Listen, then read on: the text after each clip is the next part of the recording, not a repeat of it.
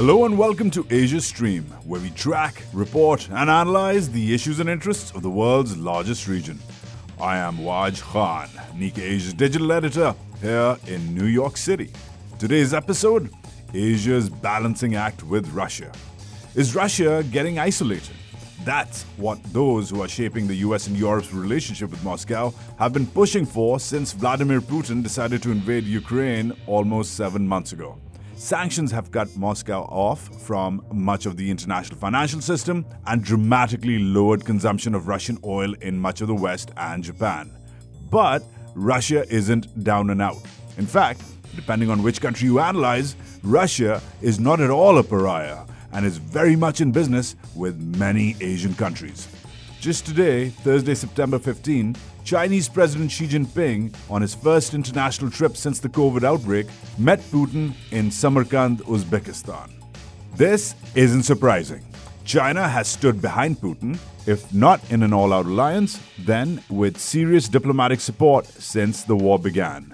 Plus, as they've said themselves, China and Russia are friends without limits. Their words, not mine. but Putin's not just counting on China as an Asian pal. In fact, Russia continues to maintain, even bolster its relationship with other authoritarian countries like Iran, North Korea, and Myanmar. On the face of it, that makes sense. Authoritarian states like authoritarian states. That's just how things work in modern geopolitics. But today's show isn't about the obvious, it's about the outliers. It's about those Asian countries that continue to work and trade and deal with Russia despite their supposed commitment to a values and rules based international order. Why are these countries, which feature robust democracies like India, which is supposed to be a friend of the West, opting for this route? What is holding these countries back from cutting off ties with Moscow? Is it weapons, oil, policy, or just old habits from the Cold War? That is what is on the stream today. Asia's balancing act with Russia.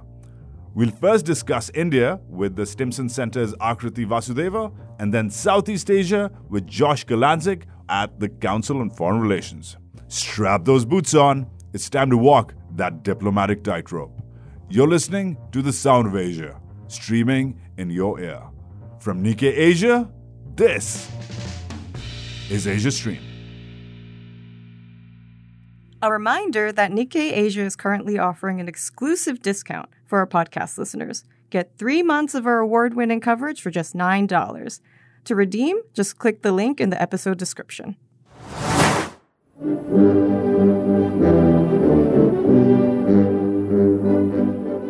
That is the sound of fanfare that welcomed Xi Jinping and Vladimir Putin to Uzbekistan today. Those two are meeting in what is their first huddle since the war in Ukraine began. The forum is the Shanghai Cooperation Organization, a multilateral group that started in the 1990s as a talking shop for China, Russia, and the ex Soviet stans, but which has expanded to include India, Pakistan, and even Iran, which signed on as an official member today. So, the SCO, which is seen as a China and Russia led bloc, and by some in Washington as an anti Western China and Russia led bloc, continues to expand. Also expanding are Russia's ties with certain Asian countries. Trade with China is up, way up, almost by a quarter compared to last year's 140 billion, which in itself was a record. China is also buying over a million barrels of Russian oil a day. While it's not selling weapons to Putin, that would be a breach of Western sanctions. It is helping shore up the losses Russia's economy is facing due to those sanctions. And even as Putin's forces have been routed from northeastern Ukraine, Xi seems to have doubled down, saying in Samarkand that China and Russia are both great powers and continue to play a leading role and to inject stability into the turbulent world. But is that really surprising? Xi runs the world's largest authoritarian state he and Putin have similar worldviews about the West. So, China's still for Russia, abstentions at the UN, public meetings with Putin, calling him an old friend, and claiming that the Russia China relationship has no limits, etc., are completely understandable. Then there's Iran. It didn't just join the SCO today, it's also been sending drones to Russia to use in Ukraine. The North Koreans have been bolstering their ties as well by supplying what Western intelligence says will be weapons, lots and lots of weapons, to Russia. But that's the bad boys club, right? It's not shocking that these regimes will stick together. That's why the junta in Myanmar is buying Russian weapons and oil too. But it's not just the brutal regimes aligning with Russia. There's an increasing roster of other Asian countries that continue to deal with Moscow, almost as though the state of the world is business as usual. First up, India. Now, India has been reluctant to criticize Russia and its invasion of Ukraine. With demand for Russian oil falling, India was able to obtain a huge discount. It has increased its oil imports from Russia substantially since the invasion of Ukraine. Russian Foreign Minister Sergei Lavrov has said his country appreciates India for not taking a quote, one sided view of the situation in Ukraine. India is a strategic partner of the US. India is a member of the Quad, the powerful new partnership for Indo Pacific security that includes Japan, Australia, and US, all democracies. In fact, India is the world's largest democracy. Moreover, India's got 50,000 troops in an eyeball to eyeball face off with China in the Himalayas. For that, and all of the above reasons, India is seen by the West as a quote, natural counterweight to China. And yet, India continues to buy weapons from Russia. Just earlier this week, the Russians confirmed that they delivered a very sophisticated $4 billion missile system to Delhi. Besides continuing to be Russia's largest arms buyer, the Indians also continue to buy Russian oil, lots and lots of it. Earlier this year, before the war, the Indians bought less than 33,000 barrels per day from the Russians. Today, they buy more than a million. While their friends and partners in the US and Europe ban Russian oil imports and implement price caps, the Indians have actually increased their purchases to more than 30 times to what it was before the war started. This weakens Western sanctions and bolsters Russia's economy, but the Indians take advantage of the low price, fight inflation at home, and make a killing exporting gasoline products. Russia sees this pragmatic balancing act and capitalizes on it with the right incentives. Today, at the SCO, Putin dangled gas and humanitarian aid to the energy strapped and flood affected Pakistanis who have, after decades of tensions, started warming to Russia. To the Vietnamese, the Russians are offering wheat shipments, which start next week. To the Thai, Russia is offering tourism. That's why Bangkok just announced that it's letting the Russian airline Aeroflot resume operations in that country. And Putin seems to have made an impression with the Indonesians as well, because he's still on President Jokowi's guest list for the G20 summit later this year, despite noises from the White House to kick Russia out of the G20 group. And by the way, Jokowi just announced that he's probably going to be purchasing Russian oil as well. This contradiction by Asian democracies poses many questions. And frankly, I can't deal with all of them alone. So, here to co pilot with me is Asia Stream correspondent Monica Hunter Hart. Hi, Monica. Hey, Waj. So I know you're recently back from Turkey where you reported on President Erdogan conducting his own balancing act, dealing with both Kiev and Moscow, and while increasing Turkey's influence. So do you see shades of that in the rest of Asia? Kind of, Waj. Yeah, so Turkey, just as we discussed two weeks ago, did condemn the Russian invasion and is selling drones to Ukraine, but hasn't joined Russian sanctions. And that has allowed Turkey to increase its own bargaining power and, uh, yeah, hold talks with both Kiev and Moscow. And a lot of Asia is aiming at a similar strategy, even as they're using different tactics. And that's basically not picking sides. I have some larger questions about that approach, though. I mean, it seems like countries want to have it both ways. Hmm. They don't want to alienate Moscow and want to take advantage of cheap energy, but they also don't want to be seen as supporting Moscow and want to maintain good relations with the West. Right. I understand the benefits of toeing the line from a self interest perspective, but the goals really seem at odds to me. I mean, you can't really claim to be neutral in this conflict if you're buying goods from Russia right now. At the same time, there's also really no way to be neutral here. It's a globalized world. Right. If you stop dealing with Russia, you're seen as taking sides with Ukraine. If you keep doing what you've always done with Russia, you're seen as taking sides with Russia.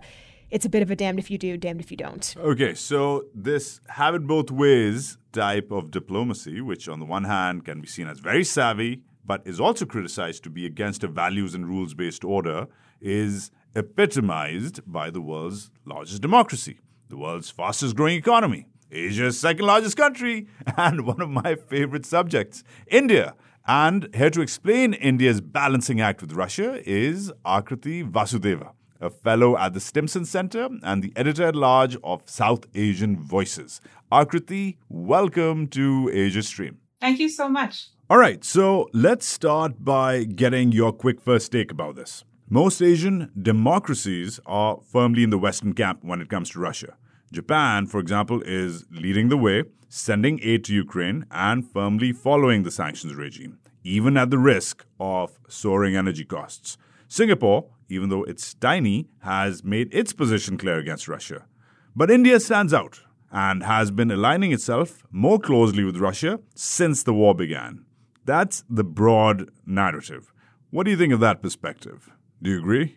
Um, you know, it's it's much more nuanced than that, and I will say that India has actually condemned Russian actions without actually saying Russia. So if you look at uh, statements that India has made regarding the Russian invasion of Ukraine, uh, you know, at the UN, at different fora, its consistent argument has been that it is actually supportive of uh, territorial integrity and sovereignty of all states. And in this situation, that obviously means Ukraine, and it has been calling for uh, cessation of violence and direct dialogue between both countries. In fact, I think Prime Minister Modi is one of the only leaders who's actually spoken to both uh, Putin and Zelensky, and he's done that multiple times, and he's actually uh, urged both of them to have a direct dialogue between each other. So I'm not sure, even though that's coming out so much in statements. I will also say that, you know, India has actually uh, sent a significant amount of humanitarian assistance to Ukraine in this time, uh, multiple consignments of, you know, uh, medicines, etc. Uh, that again may not be something that's coming out in the narrative. And, you know, the, the thing to understand here is that India is really in a bind. If you look at uh, India's dependence on uh, Russian weapon systems historically, in its arsenal, there are about 85% of systems that are of Soviet or Russian origin. Um, and so, you know, this is a difficult situation. If India comes out too strongly and says something, um, you know, really against Russia, it's possible that Russia might not actually supply some immediate defense uh, articles that India might need. And this is a really difficult situation when, you know, India and China are currently in a standoff. So there's that constraint. And in the beginning of the crisis, it was also the fact that there were about 22,000 Indian students uh, in Ukraine, and they had to make sure to get those uh, you know, students out. Yeah, so you've been using this word constraints a lot, and we want to kind of zero in on some of those constraints a bit more, particularly this arguably most important one weapons. So, about 85% of India's military equipment is from Russia. Clearly, that's a motivating factor here. So, we're just wondering what you think about. I mean, does it make sense for India to actually be this dependent on Russian weapons at this point in history? I mean, number one, Russian weapons aren't that impressive. And number two, it's just not a good look right now to be a client of Russia's. So, why is India still so dependent here? So, you know, this is a legacy of the Cold War. Um, the India-Russia military relationship has actually, you know, existed since the Soviet Union, which is, um, and the relationship, I think, is from the 50s and 60s. And at that time, um, India actually wasn't able to get a lot of advanced technology from the West because it was just simply refused that technology. And that's why it has a lot of, you know, Russian systems that it has. It has, um, you know, aircraft. It actually has even, uh, at that time, what was considered advanced technology, like, uh, you know, um, nuclear submarines and um, aircraft carriers that are of Russian origin because no one else was providing that to India at the time. Uh, the other, uh, you know, thing to think about is since the 90s, since the end of the Cold War, India actually has been diversifying away from Russia because, you know, same thing that you said, India realized that this dependence is actually not good. And especially, you know, during that period of the fall of the Soviet Union, uh, India actually had to scramble for spare parts. I mean, there are stories of Indian officials going with, you know, bags of money to all of these countries that were newly liberated um, and trying to source sort of spare parts from, from these places where uh, equipment was being made. So since then, they have been aware of the fact that you can't be so dependent on any one country. And if you actually look at, um, you know, other countries that have are now part of India's arsenal, that that you know their share has actually grown a lot, in the last 20 to 25 years. So whether you think about France or Israel, definitely the United States as well. So sometimes this number of, you know, 85% might be a misnomer because we're talking about sort of the life cycle. We're talking about the entire arsenal. But if you look at the last 10, 15 years, it's uh, much more sort of, there are other Western partners that are much more uh, part of India's, India's arsenal. Um, but, you know, like I, I wanted to say that this conversation has been going on for a long time. It actually has preceded the, the Russian invasion of Ukraine. India has been aware of these constraints for a long time.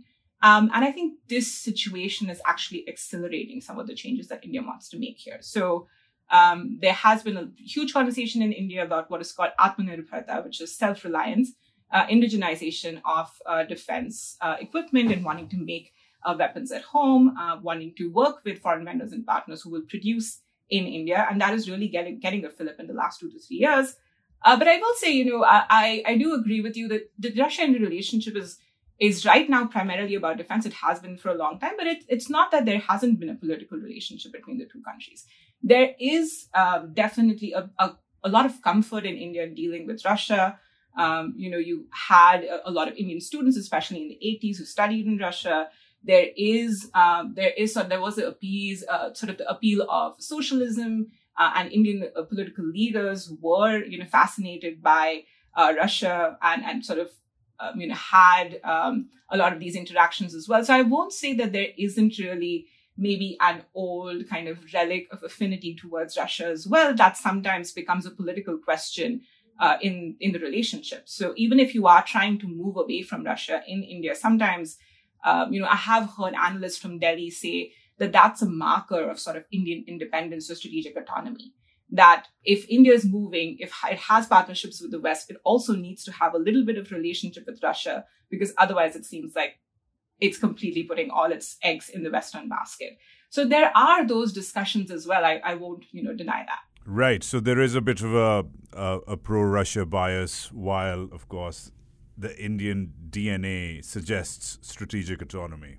Uh, first and last? I think it's a generational difference. I, I, will honestly say. I think the you know the people who in the Ministry of Defense or the Ministry of External Affairs in India that worked on Russia for a long period of time obviously have those relationships and networks, but those who are now you know part of the younger generation have studied in the U.S. have much more understanding of, the U.S. and have seen um, you know um, a lot of issues in the India-Russia relationship, such as uh, the cost overruns, the delays, the the faulty equipment. Um, you know, there was a series of crashes of MiG aircraft in India in the two, early 2000s, uh, late 2000s, which again did not, uh, you know, go down well. So there's there's much more. Um, I think uh, it, it's much it's seen there's sort of a reluctance to continue to have the same uh, relationship with Russia that India did before, especially in the younger generation. And and I think you know from sort of a politi- political and strategic point of view, from a values point of view, uh, U.S. and India are much more aligned than Russia and India. You referenced strategic autonomy. So, that is a framework that a lot of people are using right now to understand what India is doing strategically when it comes to the Russia Ukraine war. Um, so, just a little background for listeners India was in the 60s a leader of this so-called strategic autonomy, um, also called non-alignment movement. It was basically uh, formerly colonized powers deciding to optimize their power by declining to pick sides during the Cold War. So, is that actually the way to understand what India is doing right now? You pointed out in a smart Twitter thread earlier this week that it might be a bit more complicated. So, please explain. I think my point was that non-alignment has traditionally been understood as an anti Western um, ideology. It's because a lot of the countries that adopted the non aligned movement uh, were post colonial societies. And so their sort of post colonial sentiments then became anti Western sentiments. And that was definitely true, uh, you know, for a lot of the countries in that period. Uh, but I think that situation has changed now. So from India's point of view, um, you know, of course, India and the Soviet Union um, had a really strong relationship during the Cold War, and you know, uh, you could also say that India tilted towards the Soviet Union in the sort of 70s and 80s period. There was a treaty of friendship that was signed between India and the Soviet Union. Um, so again, you know, if it was really non-aligned, how did that tilt come up come about? Also, if you think too earlier, um, India and the US, you know, briefly aligned for a period around the 1962 war between India and China. In the US provided a lot of sort of support and uh, intelligence to India at the time, and a lot of kind of um, activities that the two countries did together. Um, so you know, there the the the thinking in India was essentially that the reason why that movement appealed to the country at the moment, uh, at that moment, was because it was just coming out of, uh, you know, colonialism. Uh, it was coming out of the British having ruled India for 200 years, and it wanted independence in its decision making. It wanted autonomy in its decision making. Um, and you know that is to an extent still the case. But if you are thinking about non-alignment as sort of an anti-Western sentiment, that isn't true of India at all. I mean, if you think about the fact uh, that India's strongest strategic partners right now are all Western countries, whether that's the US, Japan, Australia, uh, France, um, and it has actually, uh, you know, done a lot of things within the Quad and in other fora that um, are aligning uh, the values and interests of those countries share. Noted. Uh, let's move on to the other major factor here the oil of it all. Oil has been called the currency of the war. So, of course, before this conflict, much of the world was dependent on Russia for energy. Now the West is refusing to buy it, but the impact of their sanctions on Russia is lessened because many other countries are still buying it, most significantly China and India. So, tell us about what India has been doing regarding Russian oil since the war began and what that has meant for both the Indian and the Russian economies. Yeah, so I know, you know, oil has become sort of this big issue, uh, in the, and it's, it's kind of seen as the signal of uh, Indian support for Russia. But let me just, you know, provide a little bit of context. If you just look at uh, the numbers, 85% of its total oil requirements needs to come from imports. Um, and so this number was about 85.5% in the 21 to 22 period. And so any increase in oil prices is really going to impact India very hard, its economy very hard, especially as you're coming out of uh, you know, the COVID-19 pandemic. So the fact that Russia is providing uh, oil at pretty discounted rates is something that India has to kind of go in for because that, um, you know, in the current situation that we're in, in terms of inflation, in terms of you know rising insecurity, in terms of energy, and uh, etc. Um, the current sort of situation that they're in, they need to prioritize their domestic uh, situation first before they would consider, um, you know, stopping oil imports from Russia. Although I know that there are some conversations about, you know, price caps uh, on imports, and I don't think India's really made a statement on it so far. So we'll we'll watch how the situation is going. Uh, but that's currently what I understand of what's happening. The Ukrainian foreign minister, just a few days ago, um, he's a quite a colorful character. Uh, he comes in and says to India directly that, oh, India, you're not buying Russian oil, you're paying for Ukrainian blood. And that triggered on Twitter, um, in, uh, in Washington, in the media, elsewhere, um, a bit of a, a bit of a storm for a minute about the values based proposition here. Mr. Modi has, uh, to control inflation, I get it. You need cheap in, cheap Russian oil. I get it. There's clearly domestic factors at play here, which aren't discussed in places like Washington. Uh, elections are approaching. Um, India has as many inflation problems as anybody else, but is fighting them better. We get that. But again, with the values based proposition here, that this is India we're talking about. This isn't China. Um, this isn't uh, Vietnam. This isn't uh, Myanmar.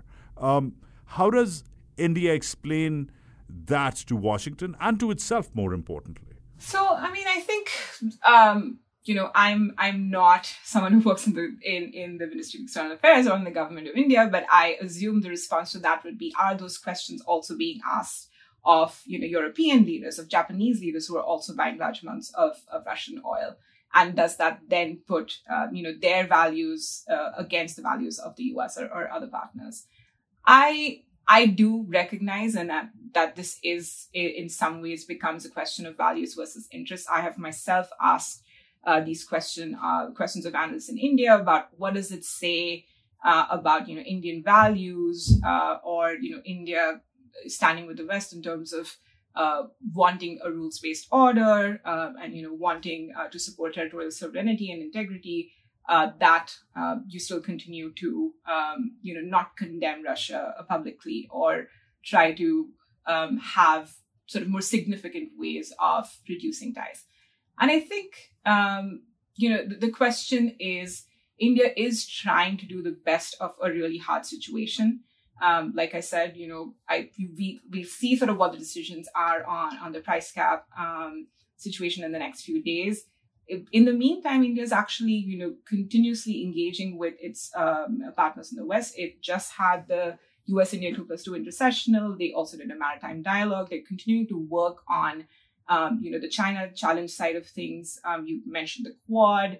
Um, there are multiple, you know, multilateral exercises that India is participating in with Quad members. We just saw the pitch black exercise that happened uh, in Australia. India is also going for uh, the Kakadu exercise, also in Australia by the, the, Navy. So, you know, those sort of values of, um, you know, wanting to um, seek interoperability, wanting to stand against coercion, wanting to work on, you know, Indo-Pacific stability is still going on while it's trying to wrestle with uh, this kind of difficult situation.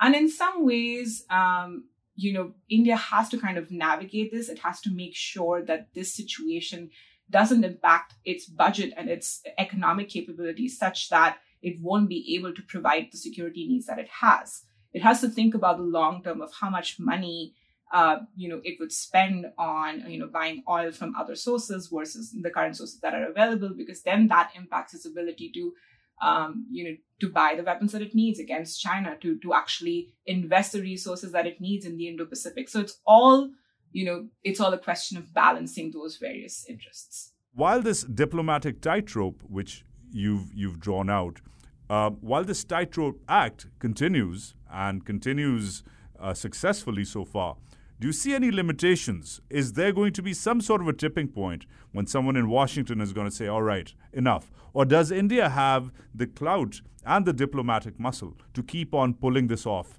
indefinitely? I mean, I, I don't think it's fair to say. I think, you know, a lot of countries have done uh, something similar to India in terms of, you know, buying cheap oil from Russia. If you I would imagine that the logic is you you are expecting there to be an interruption in supply down the road, and so you have to make the most of the situation that currently exists. And I think that's what will explain the action of most of the countries that, that have done that. Um, I also think that you know because there aren't sanctions from importing oil from Russia at the moment, uh, you know that's sort of been the case. It is uh, it's not the same thing as uh, you know other uh, kind of types of activities where sanctions are um, in place. I personally think you know there has been sort of an evolution in the U.S. position on this. There was much more rancor and disappointment and um, you know concerns on the U.S. side in probably the early part of the year. We also saw some U.S. officials you know make comments in India when they visited about um, India importing oil from Russia. But I, I, I remember. India made comments right back. Uh, uh, Foreign Minister Jaishankar was very clear. He's like, "Why don't you go ask this question to your European friends?" But but Akriti, Europe has weaned down. It's put price caps on Russian oil. Most European countries are cut off now from Russian oil. I mean, it they, it wasn't overnight, but it's clearly in play. It's the opposite case uh, uh, with China and India in terms of numbers. That's what I'm trying to um, get to the bottom of um, right now with this. And again, with China, it makes sense. But with India, it's frankly a little disappointing for those who believe in, the, as far as democracy and ideals and a values based order uh, is concerned. I think we'll we'll probably see a decision on that in the next few days. And I uh, I'm really not an expert on oil, so I won't be comfortable commenting on it. But uh, you know, let's see what what happens in that realm. But I do think uh, if you just look at sort of the U.S. India angle of this and how they've navigated the situation, my understanding is that this also came up in the uh, you know U.S. India um, uh, conversations that happened in Delhi, and um, it seems like there are you know sort of candid frank conversations happening on this i i don't have much more to say on how uh, this will pan out in, in the next few weeks. Okay. Thank you. That gives me some closure, Akriti. Thank you. Yeah. Um, this is all really helpful in terms of understanding the strategy that the Indian government is most likely coming at this with right now. Um, I'm still curious, you know, how might this strategy in some ways backfire. You know, you've yeah, you've explained the ways in which it's really helpful for India and completely in line with its interests. But surely there are ways that it's not as much. For example, um, I wonder if this might have the effect of kind of undermining India's moral authority when it comes to territorial integrity disputes, um, which it really needs, especially when it comes to something like you know the border dispute with China up in the Himalayas. Um, or could this have consequences in terms of lessening support from U.S. lawmakers. Um, are any of those genuine things that India should be concerned about here? Those have been concerns uh, that have been raised. I mean, I myself have, you know, written a piece on this and, you know, asked India to be sort of asked uh, Delhi to consider being more, um, you know, publicly uh, expressing sort of its anger and disappointment with Russian actions. Because yes, you know, if you are, if India wants to take up sort of you know regional and eventually global leadership, um, and other smaller countries, particularly in the you know Southern Asia region, are looking at it um, and seeing it as a country that will sort of support it against uh, Chinese actions. Um, they do need to see sort of a more vocal statement. Like I said, you know, India has actually uh, supported uh, Ukraine's territorial integrity and sovereignty, um, but you know, not using Russia in those statements does kind of take the sting away from that. Um, but I will say, you know, Russia's been an issue in the US India relationship for a long time. This is actually not new. I mean, when I moved to, you know, DC 10 years ago, it was still an issue and it's still an issue. But I think what has happened over the last few years is that both sides have actually figured out a way to manage um, this challenge. And that has happened because of, you know, US and India engage much more on defense. They engage much more on strategy. They have conversations. Um, and, you know, like I said, because the share of, of US systems in India's arsenal is also increasing.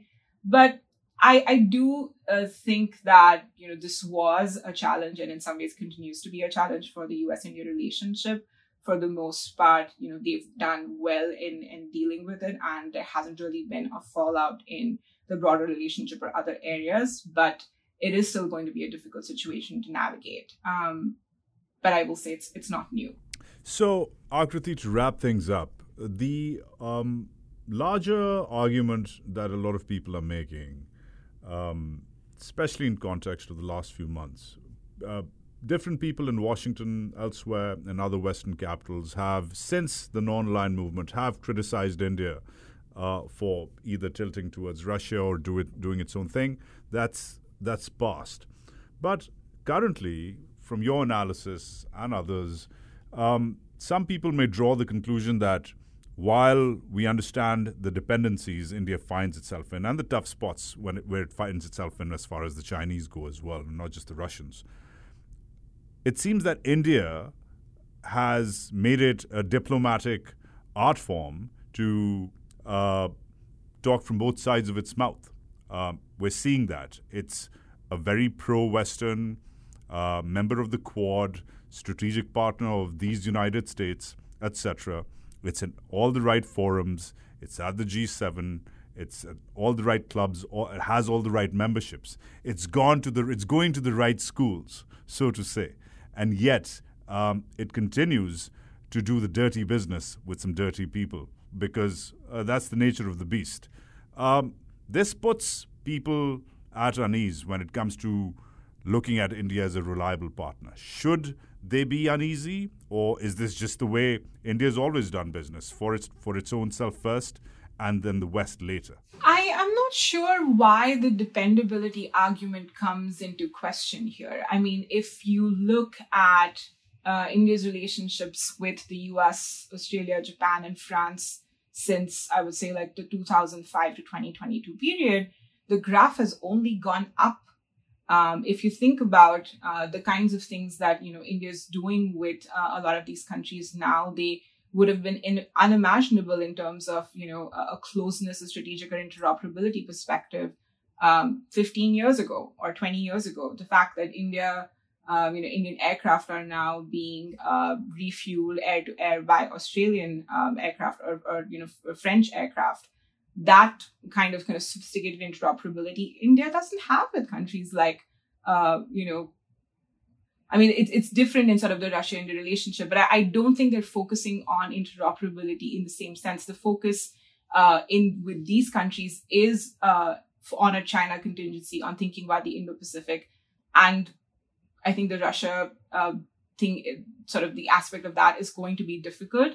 But it is on. Um, it's something that is reducing. I think if you think about sort of the, the trajectory of the relationship as well, uh, Russia and India, they're only really link is defense. It's not a broad based relationship. There isn't really much on the economic side. There has been discussion of that a little bit, but Uh, we don't really know how many avenues there are for that. But if you look at the US India relationship, it's truly a broad based relationship. There's intelligence sharing, there is conversation on supply chains, there's people to people ties, there's education, there's health cooperation, there's space cooperation now, uh, defense and security, obviously.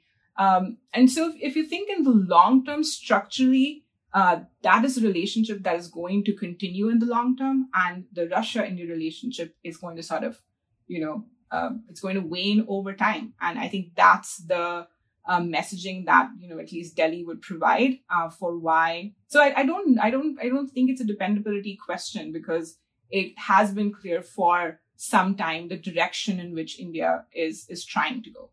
Akriti Vasudeva, I am I am enlightened. Thank you. Thank you so much.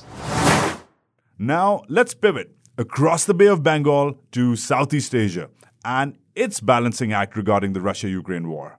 For that, we are joined by Josh Kurlantzick, Senior Fellow for Southeast Asia at the Council on Foreign Relations. Josh, welcome to the show. Thanks for having me. All right, Josh, talk to us about the current state of the Russia Southeast Asia relationship. Uh, in the context of the Russia Ukraine war, which countries are edging closer to Russia right now versus which countries are maintaining a sort of a, a safe distance? Well, the Myanmar junta regime is definitely edging much closer to Russia. Russia has been one of their two biggest patrons since they took power in a coup in 2000, early 2021. Um, Russia's hosted the junta leader and supplied them with weapons when they needed them, with basically no strings attached. The other countries in the region have tried to play some sort of balancing game. They're obviously under a lot of pressure from the US and other major democracies, Japan, Australia, the European Union, and others to take a tough line against Russia. So some of them have taken a tougher line. Thailand voted on the UN resolution to condemn Russia's invasion of Ukraine. Thailand voted yes, but Laos and v- Vietnam abstained. Laos and Vietnam are sort of trying to have it both ways. They they want to continue to have their relationship with Russia, particularly arms sales. And for Laos now, Laos is in desperate financial straits. They have a huge debt crisis and they're unable to meet their external payments, probably. And they have a huge economic crisis. There's people lined up at gas stations for miles. So Laos needs Russian oil. Um, the toughest approach by far with no comparison at all is Singapore, which has basically joined the, the measures of the of the European Union, the US, Japan, South Korea, and other democratic countries. Singapore is imposing sanctions on Russia similar to those of the ones imposed by those other countries.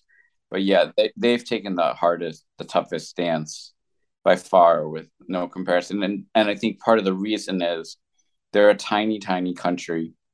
Although they don't have any active conflicts, they're always worried that Malaysia, Indonesia, which are large countries, are around them, and they have a par- kind of paranoia that at some point Indonesia or Malaysia is going to invade them and take over, which was actually an po- actual possibility back in the 60s, but it's it's no longer a possibility. But anyway, I think that for Singapore, both their close relationships with the U.S. and Japan and other democratic countries, plus this feeling that they had to take a stand against bullying small countries has made them sympathetic to the Ukrainian cause as well as, well, they're not going to say it out, outright, pretty sympathetic to Taiwan. And what do the pro Ukraine powers think about all of that? Is this what they basically expected? Are they pushing back? Myanmar is an outlier. It's a brutal military junta has ruled the country since 1962, essentially. There are very few military regimes left in the world. Myanmar is one of them, unfortunately. Um, so the fact that they are allied with a brutal regime in Russia is not surprising. The US and other democratic powers understand that why Laos and Vietnam would abstain. They certainly understand and are not going to really care. Of course, they'd like as many votes as they want as they can get, but they're not going to be upset that a country, a tiny country, one of the poorest countries in Asia, in economic crisis, um, in debt crisis, people don't have enough to eat. They're not going to come down on them for buying some run oil from Russia and then abstaining. It would just would look bullying and harsh. Um, it would be a different thing if France was abstaining, saying they or Germany saying they were abstaining because they needed the Russian oil. You would be talking about a different situation. But this is a, a tiny, very, very poor country where they desperately need to dig themselves a hole. You know, I think with Vietnam, the U.S. has pushed pretty, pretty hard, and other countries have pushed pretty hard. You know, I, I think on this issue, there is an understanding among many of these democracies that there are historical ties. The Soviet Union came to Vietnam's need when no one else would, and Vietnam's whole military platform is based on Russian arms. Josh, one narrative we keep on hearing is that Southeast Asia is generally deepening its ties to Russia. What do you think about that perspective? They're not necessarily deepening. Moscow has had these ties with Southeast Asia for, for decades. They've been a mate, the biggest arms supplier to many of these Southeast Asian countries for years. This isn't necessarily some deepening. It's just that no one cared in the past that they were the biggest arms supplier to Vietnam. I mean, people cared, but not that much. But these aren't deepening ties, except to Myanmar. That's the only only place where it's a deepening tie. But they've been selling arms to Indonesia and Vietnam for years. They're they're the biggest arms supplier in Southeast Asia and have been for several years none of these countries, except for possibly Vietnam, have a warm view of Russia. No one has a warm view of Russia. Vietnam is a specific case because people are taught that Russia came to their Soviet Union came to their aid in the but just because Putin says we're pivoting to Asia doesn't mean anything. First of all, he said that for years and nothing has come with it. L- look at Putin's look at Russia's goods trades other than arms and oil with any of these countries, and you'll see it's minuscule. None of these countries are going to significantly back Russia in the world stage other than Myanmar. They have no interest in doing that. Their primary interest is keeping their heads down about this and worrying about the future of US China relations and how they're going to navigate them. So so premised on that, then, how do we understand Vietnam agreeing to buy more wheat or Thailand saying it's going to increase international trade? How do we how do we grasp those? Vietnam has had a warm relationship with Russia for years. They probably need more wheat and they're not getting the wheat and so they want to buy more wheat. Just because the Thai government says something doesn't mean much. The Thai government says stuff all the time every time they talk to any major power, they come up with some glorious statement. But Thailand, look, Thailand is not going to become some close ally or friend of Russia's. Thailand is a U.S. treaty ally, and Russia has nothing to offer other than oil and arms. There's nothing else. These countries just want to keep their head down, not think about this as much as possible. They're not going to become more actively involved in supporting Russia. In no way is that going to happen. My basic take is these countries in Southeast Asia, except for Myanmar, are mostly just trying to keep their head down. Right. Got it. Josh Kurlantzick, Senior Fellow for Southeast Asia at the Council of Foreign Relations. Thank you, Josh. Thank you for your time. Take care. We now go to Alice French, our Deputy Big Story Editor for this week's Tokyo Dispatch.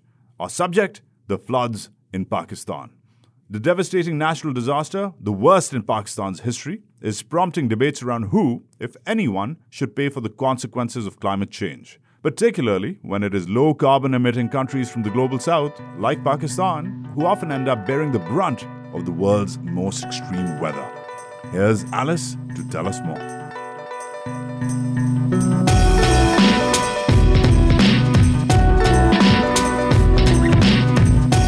Konnichiwa and welcome to the Tokyo Dispatch, where I send regular updates from the narrow streets and neon lights of Tokyo, home to Nikkei HQ and hub for our East Asia coverage. Our big story this week came from our contributor in Pakistan, Adnan Aamir, who recently made a trip to the areas worst hit by last month's flash floods. Unprecedented levels of rainfall that started in July have left 1.7 million homes destroyed by floodwater and an estimated 1,400 Pakistanis dead. A story we published on Tuesday also revealed that around 650,000 pregnant Pakistani women have been left in crisis, unable to access healthcare because of the floods. The floods also wiped out nearly 20% of Pakistan's cultivated cropland, according to the United Nations World Food Programme, which puts the country at dire risk of an impending food crisis. Adnan's story is full of sobering accounts from flood victims across Pakistan. One interviewee said that he had lost all of his material possessions, while another told Adnan she had lost all contact with her children and husband and has no idea whether they are safe or not. I caught up with Adnan to hear more about the atmosphere on the ground. If you go there you will see like still they, they give a look that they have been affected by a disaster recently. And the mood among people was like they seemed very frustrated helpless. And the community center where i was uh, and there were some uh, volunteer uh, organizations and they were distributing food packets and water bottles because the flood has not only devastated their homes but the entire water supply system has been affected. So the drinking water shortage is a huge problem. So they were distributing bottled water. In the case of Nowshera, they were displaced for like four or five days. Then they returned to their homes because government said that the water has receded. You should go to their homes. But the thing is that the homes, like they don't uh, are not not not more proper homes. The walls have fallen down. The furniture was soaked by water. So so they are homes for the name only. And uh, the government has like uh, uh, completely shut down all the camps and sent them back there. So now they are just struggling to survive there. As well as documenting the devastation caused by the floods, Adnan's story addressed the pressing issue of climate justice, which is the idea that rich, carbon emitting countries, such as the US, have a responsibility to pay reparations to developing countries which historically have emitted less carbon and yet find themselves most vulnerable to the effects of climate change. Adnan spoke to a range of climate scientists and researchers who are pretty much unanimous in their opinion that the floods in Pakistan were brought on by global warming. But they had differing opinions on whether seeking reparations from rich countries was the most appropriate way forward. Here's Adnan with more details. So basically, the thing is that, uh, like the expert said, that to link one event to a climate change, it like it's not easy. It takes time. It takes a lot of research. So it's too early to say that but like in in the entire context and everything they said that they are quite sure that the irregular patterns of rainfall and the monsoon and everything did did occur due to the climate change so so i think like in the, in the broader picture there is no denying of the fact that this happened due to climate change and most of the experts they agree with it government of pakistan is that officially asked for reparations uh, the federal minister for climate change she said that in response to a question um, at a seminar or something. So, so that's not like an official version of. But there is this debate of reparations, and even the UN Secretary generally said that whatever is happening in Pakistan due to climate change is something that Pakistan is not responsible of, and uh, because the historic carbon emissions of Pakistan uh, since 1959 are just 0.4 percent. So, so, so Pakistan's contribution is very little, and the consequences of uh, of the negative impact that the Pakistan is facing is a lot. So, I think it has generated a debate and uh, like i have mentioned in the story like one of the experts he said that he suggests that like the next general assembly session pakistan should ask for a like a separate meeting on this topic and they should formally take this up but again the the western countries the biggest polluters like they they agree and they sympathize but they are not ready to commit because if they do then they have to pay a lot of money i think the expert said that if Pakistan makes this demand alone, it will uh, carry no weight. So what it should do is should just group with all these other countries, underdeveloping countries who are not bigger emitters but who are the victims, and with together they can like ask for it. But again, like like there is no like we can see there, there is a moral case for it, but not a legal. So that's why it would be really hard to to force the hand of the, the developed countries who are also uh, big carbon emitters. Thanks very much to Adnan for taking the time to speak to me about this week's story.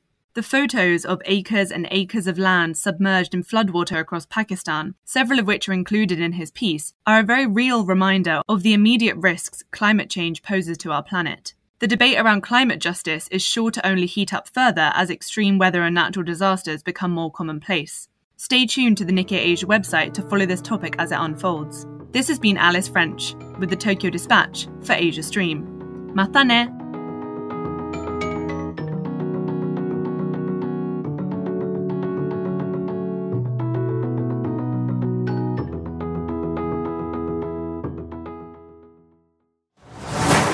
That's it for Asia Stream this week. As always, I encourage you to head to Nikkei Asia at asia.nikkei.com for more in depth coverage of Asia's relationship to Russia and all things related to Asia. If you enjoyed this podcast, please share, subscribe, and leave us a review and hopefully a five star rating. And a last reminder that Nikkei Asia is currently offering an exclusive discount for our podcast listeners. To get the discount, click the link in the episode description. This episode was produced by Monica Hunter Hart. I'm your host, Waj Khan. We'll stream again in two weeks when we'll keep walking together on this boulevard of broken streams.